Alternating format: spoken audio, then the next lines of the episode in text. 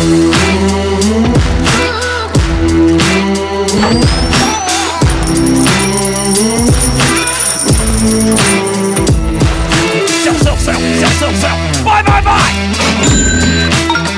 the AM FM 24 7 radio network, broadcasting from AM and FM stations around the country.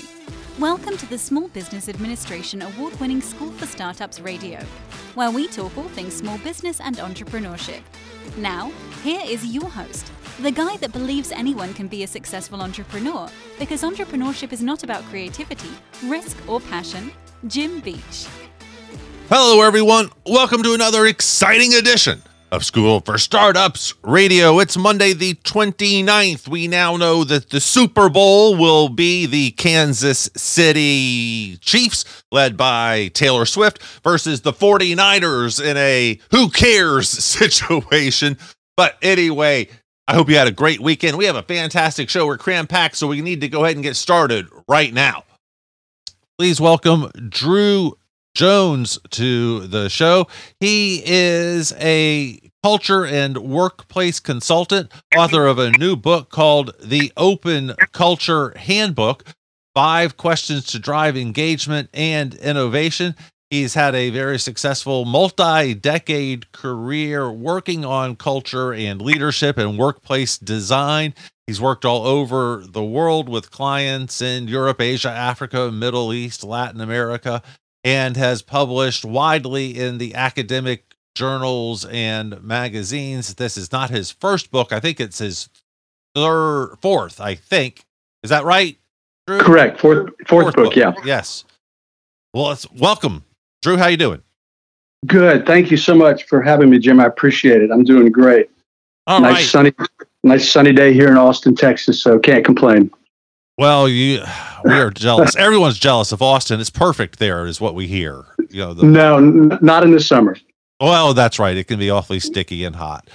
Yeah. All right. So, how are we doing culture wise in the workplace right now? You know, culture in America right now is scary as hell. How are we doing macro level at the workplace?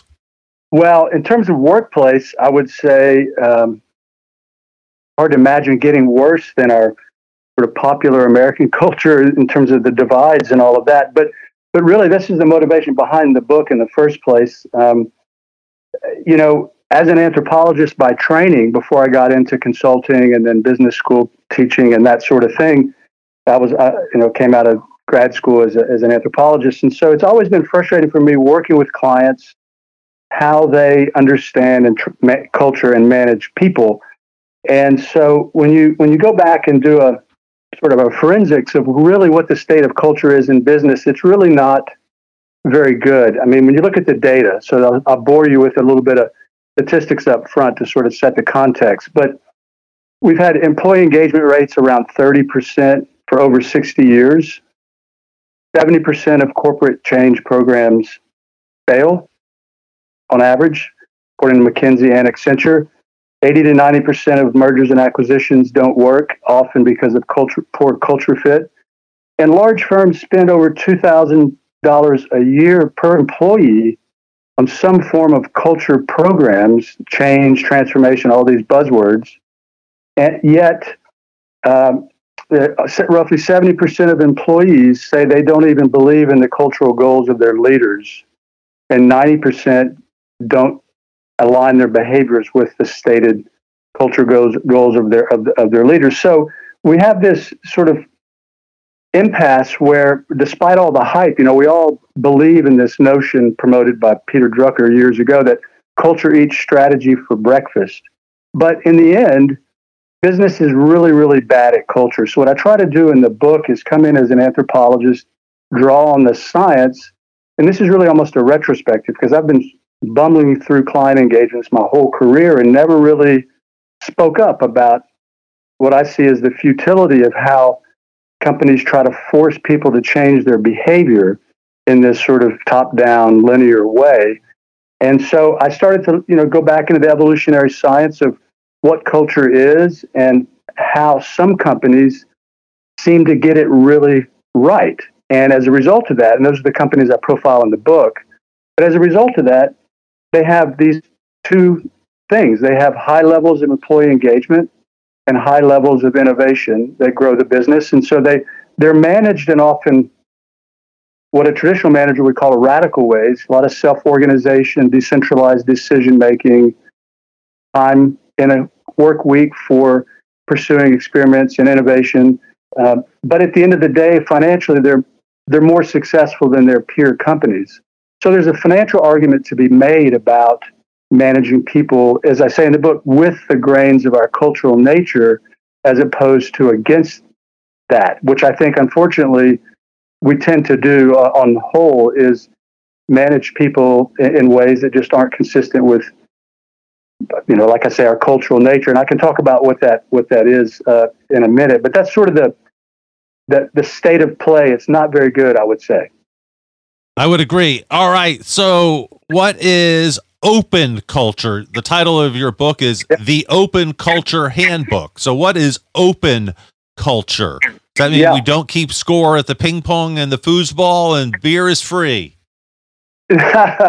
well, I'm sure there's some of that, but that's not really what I'm talking about. What I'm talking about is really the, the, in the, the companies that, uh, some of the companies I focus on the book are really come out of the open source software movement, what I call open organizations. There's a great book by Jim Whitehurst, the former CEO of Red Hat Software, and he grew them up until they were acquired by by IBM. But but they're really a prototypical example of a company that um, that is an open organization. And that was one of the motivations for the book was really to follow up Jim's book on open organization with with what that might mean culturally. But these are organizations that uh, allow a lot of autonomy and choice amongst individuals and teams. They encourage disagreement when they call it inclusivity, but that's not in this context so much a DEI notion as it is everybody's voice matters. And it's really premised on peer to peer learning, peer to peer accountability. And, you know, a lot of those things that we associate with the early Google, with, uh, you know, open source software companies often in the Bay Area. So really it's, it's the sharing of information, it's transparency around information. Everybody knows everything, and and really, uh, the the proxy would be the Silicon Valley startup, and this is where the conversation kind of loops back to conversation of entrepreneurship and small business because that's where companies often get culture right is in the early days where it's informal there's a clear goal people are sharing information and moving in the same direction it says as companies grow they they follow this trajectory towards formalization and control that shuts down innovation. And so, uh, yeah, so the uh, open source culture, you know, environment to me really is is where we should be looking for examples. In some of the in, in the world where we work in workplace strategy and design, some of these companies have been doing this for years, like Automattic, the parent company of WordPress. The 40% of all websites on, on the web are, are um, based on in, on WordPress. And it's an open source company, open source platform, but it and it has an extremely connected culture, high learning IQ across the company, and it's been 100% remote its entire existence. They've never had an office. They have employees in 70 countries. Uh, I think 2,000 employees at this point. And yet they managed to do this. Now people, companies trying to force people back to work through return to office mandates. And can you really build a community virtually and all these things? And I'm not, and I'm, I am an advocate of workplace, so I'm not a 100% remote guy, but companies like Automattic show that it can be done. And so looking at those types of examples, I think is something that, you know, a CEO today who's struggling with office presence and people complying with RTO mandates and all that sort of thing really can look at. So again, that's an open source example of how to adapt to uh, technology, mobility, changing employee expectations, and all the things that really surfaced during the pandemic. So let's refer to that for just a brief second before we get back into the book, Drew. The return to work uh, you said you were uh, a return to work guy. What, where do you think the best solution is? I've seen a lot of people say, no, you're going to be back to work five days a week. UPS just came out and said that their their headquarters is about a mile from where I sit right now, and they're going to be back to work five days a week. And I know the culture there. You walk into the building there, it's like a mausoleum. It is the quietest place on earth. Um, it is, yeah. uh, and uh, I don't know why they need to be in the office. They don't speak to each other. Um, what are your thoughts on where the happy medium is? And I think it hugely depends on the industry. Uh, Absolutely. As well. So, what are your thoughts overall on this? Yeah, well, I, I think a couple things. One, there's a model that's been out there since the mid 90s called activity based working. Came out of the Netherlands with a company called Veldhoen. And, and it, it's a, a choice based model where they went to a model years ago where employees could work at the office if they wanted and at home if they wanted, and the space was designed with a lot of variety to people to work in different areas, but nobody had a fixed office. So there's there are models out there like that, and I think at the end of the day, and you know, honestly, early co-working spaces had this as well. People showed up there every day, or not every day, but several days a week, but they didn't have to. They were actually paying to go there. And that's really the industry we come out of is we ran several co-working spaces over a decade ago. And so really for, to answer your question in short is to look at more organic ways of working like co-working, but it starts with choice. I, I think mandates just don't work, particularly post-pandemic. So uh, these mandates just will not work. You can't put the cat back in the bag. So it's a matter of starting with choice and then going from there. And again, let me have one more diversionary question before we get into the five questions in the book. How do we deal with these damn Gen Z people? Even, I don't know if you remember, I guess it was right around the holidays, Jodie Foster got in big trouble for yeah. some comments that she made that she's having trouble with Gen Z. I got Gen Z employees and kids. Yeah. And uh talking about you can't put the cat back in the bag. Uh, what are your thoughts on the whole generation? They're the future. We we have to design. That's so sad. oh, oh, I mean, in so many ways, it's an evolutionary process. Uh, yeah, there. I mean, there are things that are annoying about every generation. That's just the way it is. Uh, but I think that not our generation, Drew.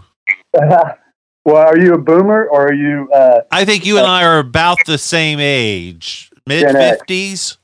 I'm sixty, so I'm a little bit older. But yeah, um, yeah. So I don't know. I I I I'm very optimistic about them. I, I think that we have to listen to them and design for them. I think this idea that we can somehow or another um, put it back in the box is just is just wishful thinking. You got to go with demographics go with the macro cultural changes and all of that. So I'm excited for it. I, I, but I, I, but it does run up against that kind of mentality, particularly amongst successful older CEOs and other senior leaders that, that they, they really do want to go back in time. And, and for them, the big compromise is it going to be two days a week that they'll be on campus or three? But th- that's not an answer. Scheduling is not hybrid work. Hybrid work is is letting employees thrive when and where they thrive best. And and and the, the upside is, and this is where you know where we get the ears uh, listening of our clients is you can when you do it well and you don't have a desk or an office per employee and you start with choice knowing that some percentage of the people will be at home on a given day you can reduce your footprint by 30 or 40 percent. You know, and other than people, real estate is one of the largest costs that companies carry. So there's a real opportunity for efficiency here in terms of managing real estate portfolios. I mean, that's really the opportunity because the industry just assumes that you know everybody's going to have a desk and we want to have extra space for growth and all these things, but that that's just really out of step with where we are post pandemic. Yeah, on a completely tangential note, I'm scared to death of corporate real estate being overbuilt for the next three or four decades. We've just got so much unusable or unused space and companies with leases on space that they'll never use. It's going to be an albatross, I think, for decades for yeah uh, for the that, economy. For that side of commercial real estate, absolutely. I mean, the, a lot of shoes are going to drop, and you know that really was a function of you know cheap money for so long and developers and really international investors seeing opportunity in American commercial real estate. And it was just continuous build out. I mean, we have buildings here in Austin now where, you know, five years ago they would have been leased up pre build. And now Facebook just gave the keys back on five floors of the, the new tallest building in town and swallowed the their obligation and not even going to move in. So yeah, that's just one example, but you're right. It is, and this is why you know adaptive reuse is the key. We don't need any more builds for for quite a while. All right, let's get to the book. Like I keep promising, uh, let's talk about a couple of the questions. So again, the Open Culture Handbook: Five Questions to Drive Engagement and Innovation. so, what would some of those questions be? Well, you know, as, as an evolutionary anthropologist, I, I, focus in on the fact that unlike what we teach in business school and the managers expect, we're very emotional, humans are an emotional species. So the first one is, why is the company doing this work? You know, is there a compelling story? Again, back to the generational difference, people complain that younger employees want to have a purpose and meaning in their work to mean something, but that's actually perfectly human to want that. You know, it was a previous generation where you didn't have any input into any of that. You just showed up, you soldiered away in a cubicle, and you went home at five o'clock and had your scotch, and that was the end of the story.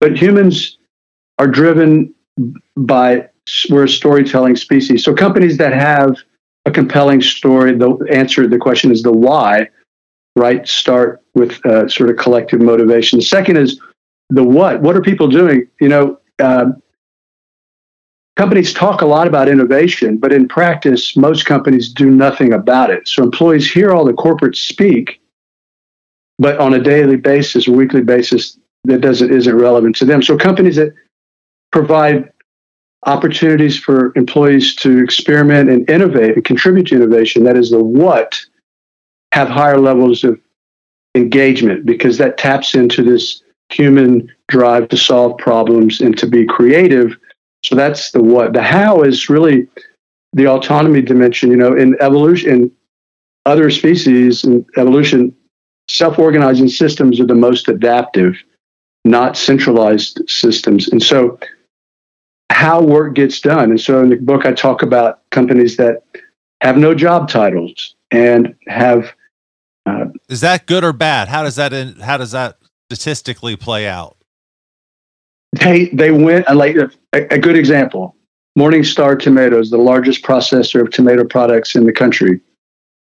No titles, 100% self organizing teams.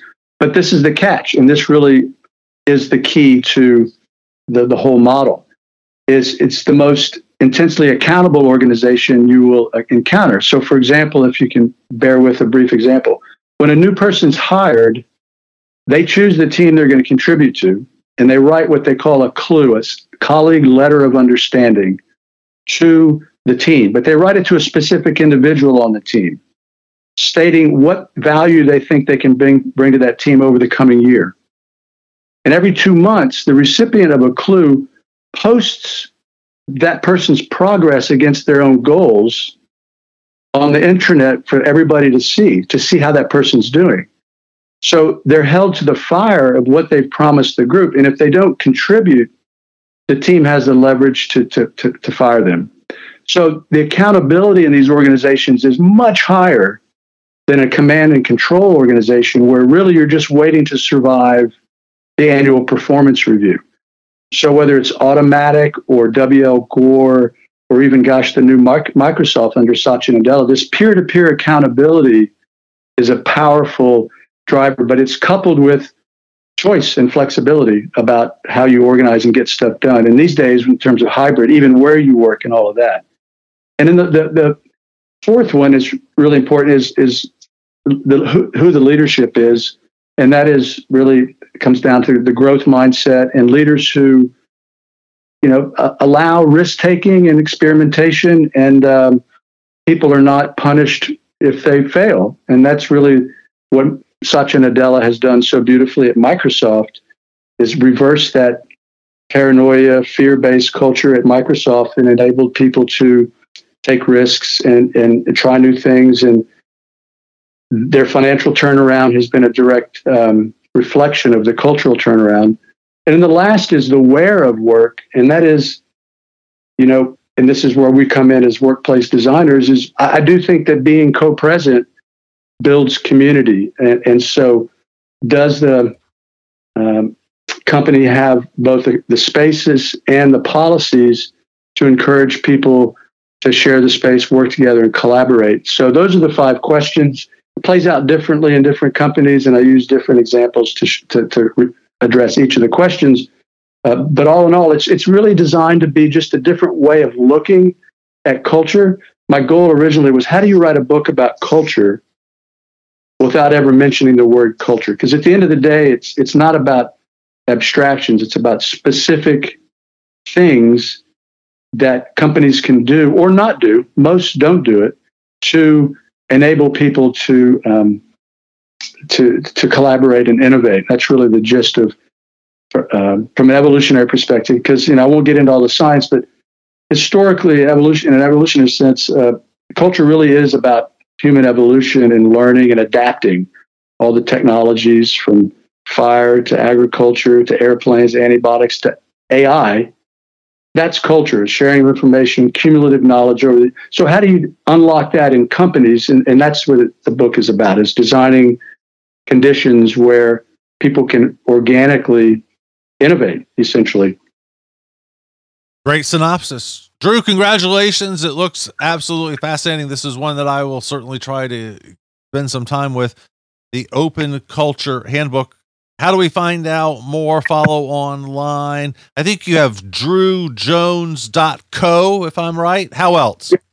That's my personal site. And then um, our company site is Experient, which is just experience with a T instead of a C, experient.work. That's the company. So, um, and of course on LinkedIn as well. And just that's where I am. Fantastic. Drew, thank you so much for being with us. Great stuff. Jim, thank you so much. I really appreciate it. We will be right back. We're going to talk about microaggressions. We will find out how bad I am.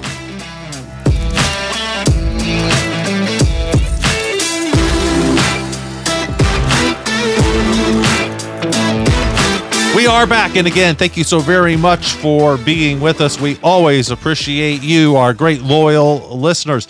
I'm very excited to welcome from London our next guest. Please welcome Buki Mosaku. He is the founder and CEO of a company called Diverse City, as in C I T Y, DiverseCity Think Tank. It is a work workplace bias and diversity inclusion company. He has worked with thousands of businesses around the world, helping them crack the code for unconscious workplace bias. I am very excited to see if I am doing it. We're going to play a game and find out. He is author of a new book called I Don't Understand Navigating Unconscious Bias in the Workplace. Buki, welcome to the show. How are you doing? I'm great, Jim. How are you? How's life? I am very well. Thank you. And thank you for being with us. And I'm looking forward to an honest, safe place discussion. Uh, I'm all about that. All right. I'm so all about that. Let me go. Let's jump right into the fire. Okay. I've never heard the name Buki Mosaku. So I would yeah. ask where, what kind of, where does that name come from? Uh, I find yes. that is, is that a microaggression right off the bat? well, it could be, but no, well, I you think remember the. The, the queen's the queen's one of the queen's yeah. ladies got fired yeah. for. Well, she also touched the, uh, the woman's hair. Do you remember the incident that I'm referring to? Yeah, yeah, of course I do. Yeah, yeah, Lady Hussey. Yeah, yeah. Aren't you impressed with too, my you know? queen's knowledge? Yeah, I'm very impressed. And you can so ask me where my name is from. You can ask me where I'm from too. But my name uh, um, is, is originally from Nigeria, which is where my which is my heritage. You know, Nigeria. So that's uh, yeah. It sounds kind of Japanese. Uh, maybe I'm offending some Japanese as well by saying that. But you know, but that's what they tell me. No, it is very Japanese. I speak Japanese, and uh, it it could easily be uh, two Japanese words. Uh, so All right. yeah. All right. Great. Well, I don't want to micro offend or macro offend either. So I'm excited to learn. We talked about playing a game. You're going to list or talk about a situation, and I will try to guess whether it's a peeve or a leave, as in peeve me off, as in unacceptable. I don't know what the exact definition of peeve is. Uh, how do you define peeve? Well, look, you know, let me explain the game. You know, look, initially, what I when, when- whenever I was confronted by unconscious bias, you know, uh, treated badly because of my difference, or I sensed that that was happening, right? I decided I needed to decide how I would respond to it. And the first step in deciding how you respond is to determine weighting you'll give to the, the, the, the infraction or the offense that you felt. So I would always say, is this a peeve, which means I need to sit down and have a conversation with the person about what, what they've said to me, or is this a leave, with, which is maybe like a microaggression? I just need to respond back in kind. So peeve is okay, we need to really have a conversation here, right? And leave is let me just bat it away with a light comment, back, uh, light comment to deal with it and move on and enjoy my lunch. So yeah, so hopefully that explains uh, uh, what peeve or leave is, and so I can Isn't tell you, so I can. A third category of neither. It's not. It's nothing. It's just a neutral comment. Jim, you're so awesome. It's almost like you've been on the workshop, right? That's so true. There's a, there's a middle category, which is 50 50 or neither or neutral. Yeah. Right, because what So I feel like when I ask you, Buki, that's an interesting name. Where's that from? I feel like there's absolutely no undertone. There's no, I, I, you know, I don't. I'm a world traveler. You know, to me, that's just a nice way of being interested in you. Yeah. So I would say, so let me ask you then, peeve or leave, what would you say to that? To what? What? What situation? So you said that you're asking me where my, my name is from. Would you know? Would you see that as a leave thing? I need to sit down and have a conversation with you about your bias, or your, or, or would you say that as a leave? Uh, this isn't anything serious. I'll just let it go. Yeah, this is not serious. Uh, it- it- you know, if the person's intent is to get to know me, and you know, it depends on the follow up. You know, I guess the follow up could be, Yeah. well, oh, Nigeria. So you're a uh, a prince and uh, a crypto prince, and you have a deal for me. Now it's a that microaggression. would, that's a microaggression, right? But I'd still leave that. I would just deal with it. I would just deal with it in a very light way and move on and enjoy my lunch. Because Awesome, that's not going to you know what? stifle my career. I don't get bothered when people make fun of me and my name. You know, that's just it's almost like they're showing that they at least like me enough to tease me. That you know, I'm. I Yeah. don't know that it's. But I mean. I think, yeah, I think it's an individual thing, and different people deal with it in different ways. But by using your internal GPS, you can say, right now, was that a peeve comment or a leave comment? If it's a leave comment, the person says, "Oh, you're a prince? you're trying to uh, crook me of like ten thousand dollars?" Um, you can you, you you can just say, "No, I'm yeah yeah yeah you know no, I'm not," and say something something similar to them. You know. Um, you know, I'm trying to think of a stereotype about of an American, but I can't at the moment. I'd probably say something simple, move on, and enjoy my lunch, or I just make a joke of it and move on. All right, let's play a game. All right, you give me a situation. I'll leave or peeve, and then you can keep score, and we'll see who wins. Okay. Okay, cool. All right, All right, okay. give me a situation. So, uh, all right. Uh, your lot are so arrogant and uptight. You Americans, peeve or leave? Agree and ha- shake your hand. you can, I wasn't expecting that, but uh, uh, But let's So, change it okay, to any nationality. Let's say Any- you French nationality. are Uh, so arrogant. yeah, peeve or leave. So I, they might see that as a peeve. I think Yeah, that, yeah, they I might think that that is as a- rude. That's yeah, that's Yeah, yeah, yeah. Okay, so they might see that as a peeve. So then, if it's a peeve, that's a sit-down conversation, which I show people how to have the sit-down conversation. But like, you could say, you could be a woman, right? Or I could be a woman, and you could say to me, and I could um, be drawing your attention to something which is of uh, which is really important in an assertive way, and then you could say to me, "You're so hysterical." Would that be peeve or leave?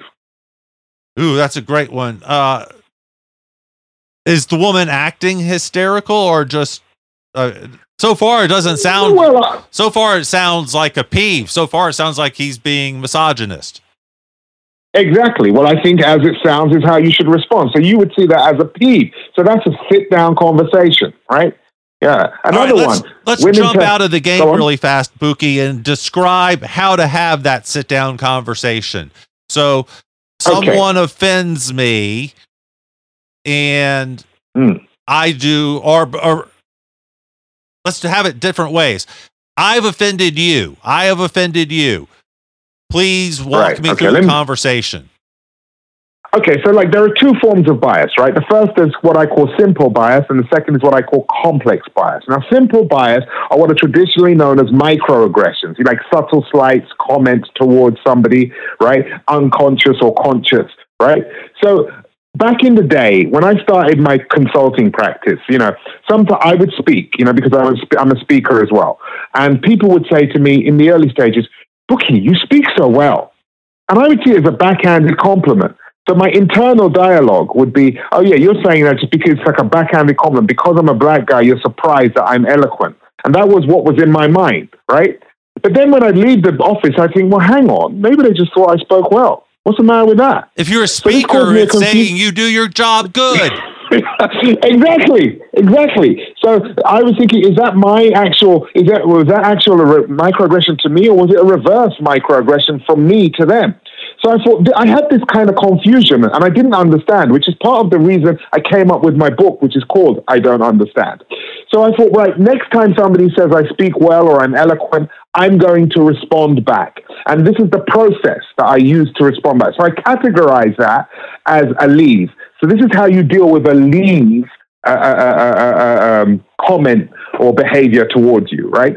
So this is how you deal with a microaggression. Three steps. Step one, give the person the benefit of the doubt. Regardless of what you may, if, you, if it might sound like they did it on purpose or they're being offensive, just give them the benefit of the doubt, right? What does that look like when a person says you speak so well? Well, it means I say thank you. Now, the next step is reconditioning, right? Light, light reconditioning. If I think there's something there, right, unconscious bias that they're not aware of, I might then say, You sound surprised, right? So uh, the person says you speak, so I say, Thank you. You sound surprised. And then the third step is move on and enjoy your lunch, right? And the reason why I say enjoy your lunch is because this used to always happen to me in the morning, and it end up ruining my lunch. So I thought I need this can't go on because lunch is way too good to be ruined, don't you think, Jim? I'm So, not going to ruin my thought- lunch over this. yeah, no. so I thought I had to come up with a way of dealing with it. So that's it. So the way to deal with microaggressions is give the person the benefit of the doubt, light reconditioning, which allows for your misinterpretation, and then move on and enjoy your lunch. Because the problem with microaggressions, right, is not the one comment, it's the accumulation of comments which creates the dis-ease and the um, tension. So, and, and all the negative feelings. So, if you can deal with it, you can stop it in its tracks, you can move on, and your lunch will always be good. So, that's how you deal with microaggressions. Is that okay? So, that's the, how to deal with the leave type comment. Right. Then the so the next comment is the p you know the p what we categorize the peeved, and this is the kind of stuff when this is the kind of stuff which causes an underrepresentation that you see in large organizations throughout the the West, in the States, in the UK. You know, certain minorities just don't get senior roles or high profile roles, right? And in many cases, they sense it's because of their difference, right? So let's say, for example, I wasn't put on a short list, and I think you know it's because of my difference, maybe the way I look, maybe my socioeconomic background, maybe because I'm disabled, maybe because I my gender or my gender identity, right? I need to call it out, but I need to. Call, how do I call that out without getting the other person upset? So what I came up with is with a four step model for dealing with that. And this is what we call our IDU model. This is complex bias. This is how you deal with complex bias, the stuff in between that's hard to put your finger on, right? There are four steps. Step one is leave your baggage at the door. Leave your baggage at the door. This is baggage that you have every right to be carrying based on what you see around you, based on the representation that you see around you. Maybe in your organization, you don't see any women, and you're a woman in senior roles. Or maybe you're a person of color, black person, minority ethnic, right? And you don't see any minority ethnics in senior roles, and you haven't been shortlisted for a job, and you assume, you think to yourself, well, that's down to because of my my my ethnicity or my gender or my sexual orientation. So, right, what I'm saying is that you have to drop that baggage. The baggage that you have every right to be carrying, arguably, but you need to drop it. Now, the question is, why do you need to drop it? So let me ask you, Jim, why do you think I'm suggesting that you need to drop that baggage, even if you have right to, to be suspicious? Well, as you said, I think you have to give the person the benefit of the doubt at the beginning. Yeah, yeah. And, and so, uh, if you come into this situation with the baggage, I am hmm. going to be offended. I haven't done anything to you yet. It feels like I've been convicted for society's problems. right. And so yeah. it's only fair if you want me to be fair yeah. and and non-racist, then you need to be fair yeah. and non-racist too, and assume that I'm not part of the problem until you see that I am part of the problem, and then that exactly. So anyway, I leave baggage at the door. Yeah. Number one, I so got it. Leave step one. Leave the baggage at the door. So for the exact reasons that you said, but the, the other mean reason in our process is the only way that you can get to step two, right? And actually, step two because that begs the question what is step two? Step two is actually give the person the benefit of the doubt. So, step one is set your mindset, right? Leave the baggage at the door, right? Even if you think you're right to have it, leave it at the door, which enables you then to move to step two, which is, as you correctly said, give the person the benefit of the doubt, right? Give them the benefit of the doubt, regardless of how certain you are of bias towards you. Give them the benefit of the doubt, right? Um, but here's the rub. Rub, Jim give them the benefit of the doubt, but call it out anyway. Call out the sensed bias anyway. So the question then becomes, and people always ask me this in workshops when we're doing them, how do you give a person the benefit of the doubt but call them out at the same time? Well, the way to give a person the benefit of the doubt but call out bias at the same time is to simply say these three powerful words. I don't understand. I don't understand. Just tell them you don't understand. It's the purest, it's the most unscathed place you can come from. Give right? me an example. And guess what? Set up a situation. I don't get it. Right. So okay, so let's say yeah, so let's so let's say you didn't shortlist me for a role, right? And I'm sensing bias. I'm sensing unconscious bias that you didn't shortlist me because of where I'm from or because of where I what I look like or because of my gender right? Instead of saying, "Yeah, you didn't you didn't shortlist me because of the way I look or because of my my background," instead of saying that, drop your baggage, right? And then give the person the benefit of the doubt. And I might just say, and I would ask an IDU type question, right? So you could you could just say, look, just for my uh, just for my own understanding, just for my own development, um, what was the criteria for the shortlist? And then you're going to respond. Why are you going to respond? Because I'm invoking your natural instinct to give direction by asking you an I don't understand type question. In other case, in other words, you'll respond to that. You'll tell me what the criteria is. And I'll say to you, well, you know, uh, let's say you said the criteria is A, B, and C. And I'll say, okay, but you know what? I have A, B, and C. So I still don't understand. Could you just explain a bit further? And now we're into a conversation about bias without getting the other person upset, getting their back up, uh, but also illuminating what the bias is. And in the course of that discussion, one of two things will happen, right?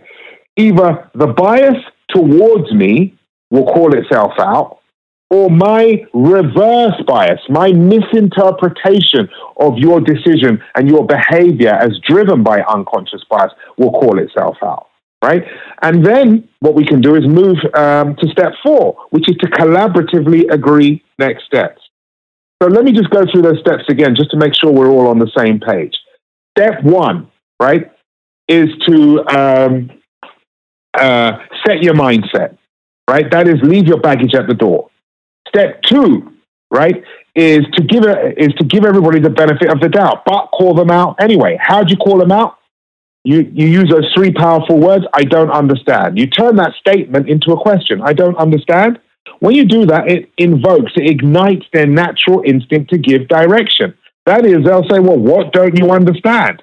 Or they'll say, Let me explain and elaborate. And now you're into an otherwise sticky conversation about bias, which you wouldn't have been able to. And as long uh, get into otherwise. And as long as you stick with that I don't understand type questioning, which we call developmental inquiry, as long as you stick with that type of questioning, what's going to happen is that the bias will call itself out, either their bias towards you or your bias towards them. And then once you that's been identified, unearthed, you can collaboratively agree next steps, which is the fourth step. How does that sound you? I love it. I love it. And uh you know, it's uh, a wonderful way to let someone unmask themselves and to expose what they were thinking. I don't understand. Mm. Please take it to the next. Tell me the next sentence you were thinking. You know what was what was the next yeah. sentence you were thinking there, buddy? And it uh, you know it exposes. Uh, you know, it really does invite them to expose their inner thoughts.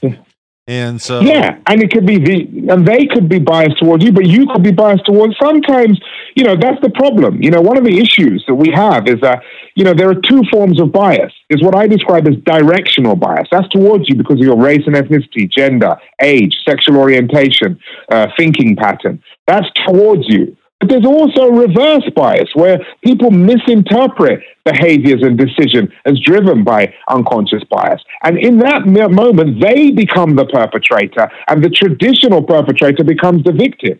But nobody ever wants to talk about that other side of it, right? They see it as a one way street, but actually, workplace bias is a two way street in the moment, it's a two way street. I can be biased, you can be biased towards me, but I can be biased towards you um, in the moment. And once we accept the multi-directional nature of workplace bias, we can actually navigate it. But if you can't, you can't navigate it. Very well said. All right, can you give us another situation and play a little more peeve or leave? Yeah, let's do some more peeve or leave. So the person said, I don't know. So the, look, a lot of African American women have told me this, right? Sometimes they're in a situation in, in, in predominantly white male environments and uh, people might say, this is not, no, no, I'm not saying every male environment is like this, it's just an example. Person says to you, you know, oh, can I touch your hair? Or your hair looks exotic. Can I touch your hair? Is that a peeve or leave? Uh, that's, uh, I mean, that's just flat out wrong. So those, that's unacceptable.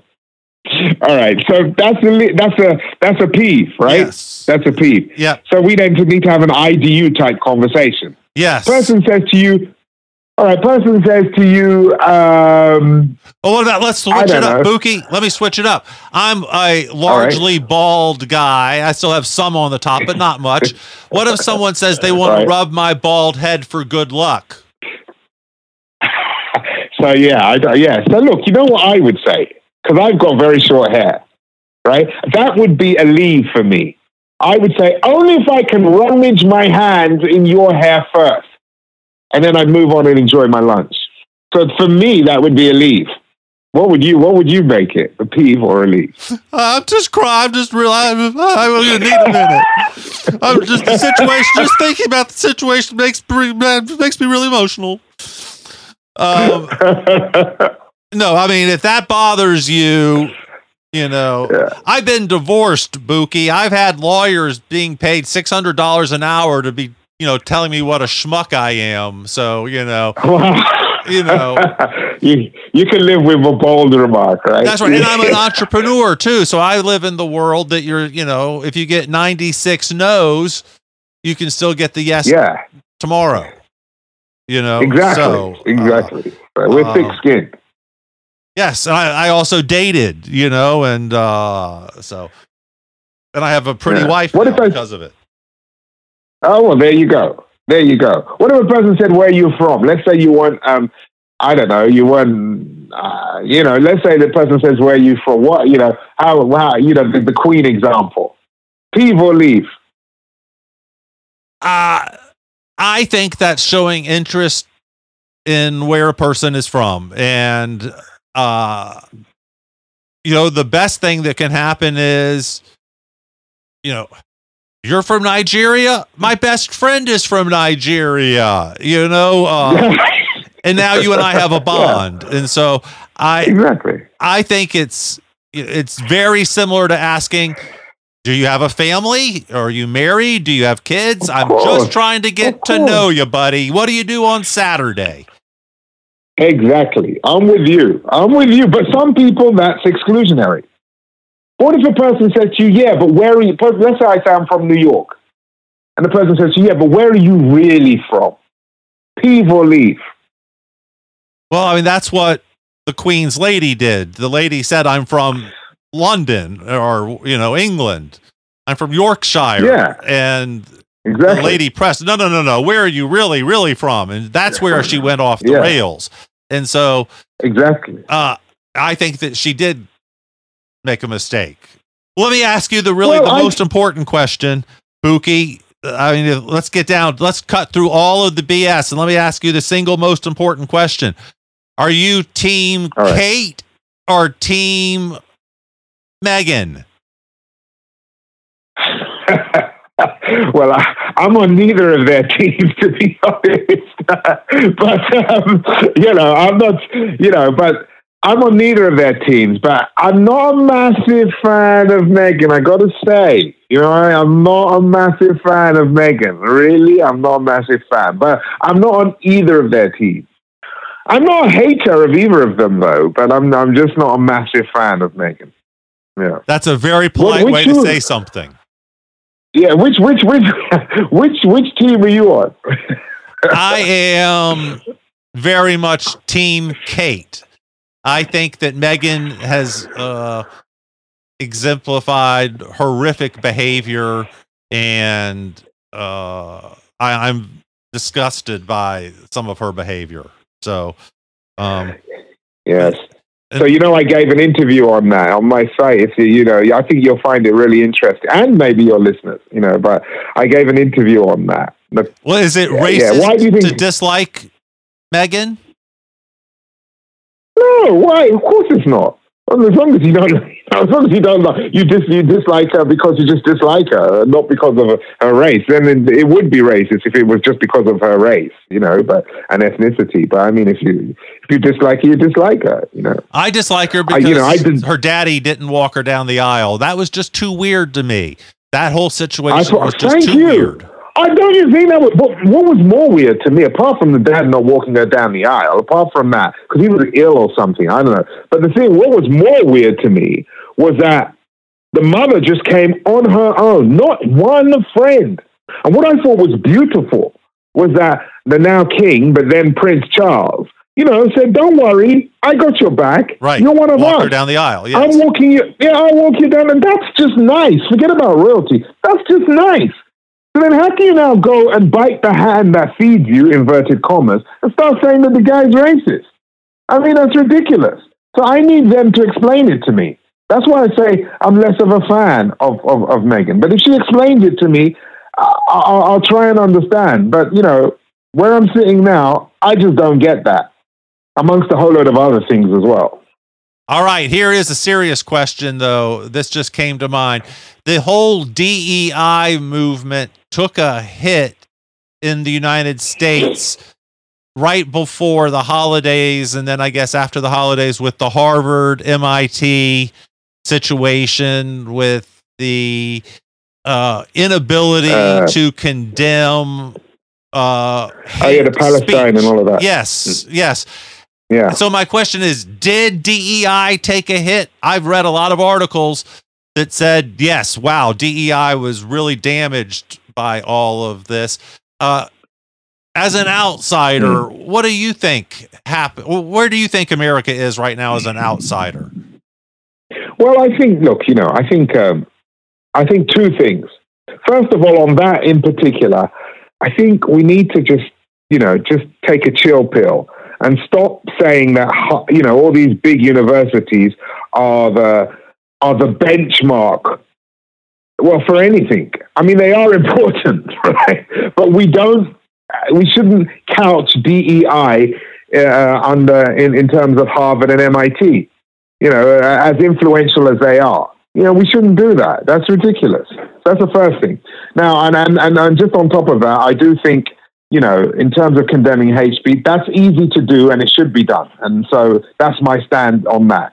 Uh, I'm not making any political kind of comment here. I'm just saying that, you know, you can't start hating, you can't start hating or persecuting people and then complaining about it happening to others because two wrongs don't make a right. So I, I did look, yeah. So I disagree with. So I with, with the annoyance around that. Um, the other problem, though, in America and the rest of the world, is that everybody, all these organizations and, and, and business schools, have a lifelong subscription to what I describe as the guilty perpetrator versus hapless victim model. That is, there are these people by default, they are the guilty perpetrator, and there are these people uh, by default are the hapless victim. And the only way that the hapless victim's life can get better is if the traditional guilty perpetrator changes. And the problem with that model is that it leads to an eradication mindset where you're trying to eradicate bias. And bias is inevitable and you can't eradicate it. So that, the problem with that is that um, it creates what I describe as a diversity and exclusion nightmare, right? Because it it it, demon, it kind of demeans one set of people, which are these uh, minorities, as hapless victims, and it demeans, uh, demonizes, sorry, um, a majority saying that they are the be all and end all reason for our inequality, and the only way it can change is if they change. When actually, that's an oversimplistic view of the problem. And in the moment, bias is fluid, as we've been seeing through our exercises that we've been doing. Buki, Does that make sense? It does. Uh, great Mm. conversation. Thank you so much for uh, helping us. How do we find out more? Follow online, get a copy of the book. It is five star rated on that Amazon place. Congratulations. How do we find out more? Thank you. Yeah. Yeah. So look, you know, you can go to my site, which is Buki Mosaku, B U K I M O S A K U dot com.